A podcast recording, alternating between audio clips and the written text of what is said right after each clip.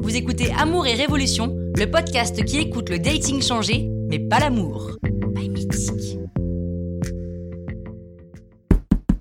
Oui C'est moi Mais qu'est-ce que tu fais là Je suis sorti faire des courses, donc j'en ai profité pour passer te dire bonjour. Cool Mais je reste pas longtemps, hein. Ok, donc je te fais pas rentrer Bah non, non, non.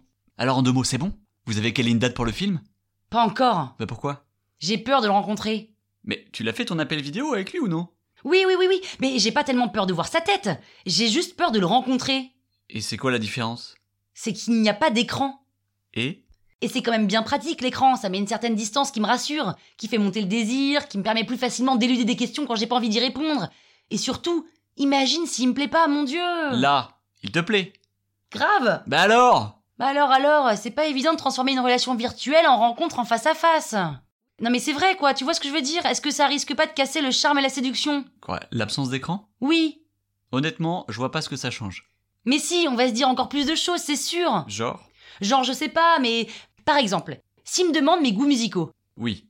En plus, il arrête pas de parler de musique tout le temps, j'ai réussi à esquiver la question jusqu'ici, mais en face à face, je sens que je pourrais pas y échapper. Eh bah tu réponds Oui, mais tu sais bien que j'aime que Camaro, que je connais par cœur les paroles de Cœur de Loup et que la sonnerie de mon réveil, c'est le jerk. On s'en fout Tu sais qu'il y a un Français sur deux qui est séduit par une date qui lui avoue son goût pour une chanson kitsch. Comment tu sais ça Avant de rencontrer Camille, j'étais aussi flippé que toi. Donc je me suis renseigné. J'ai lu plein d'études, plein de chiffres pour me rassurer. C'est normal que t'aies peur. Tu sais quoi Il va trouver ça hyper charmant.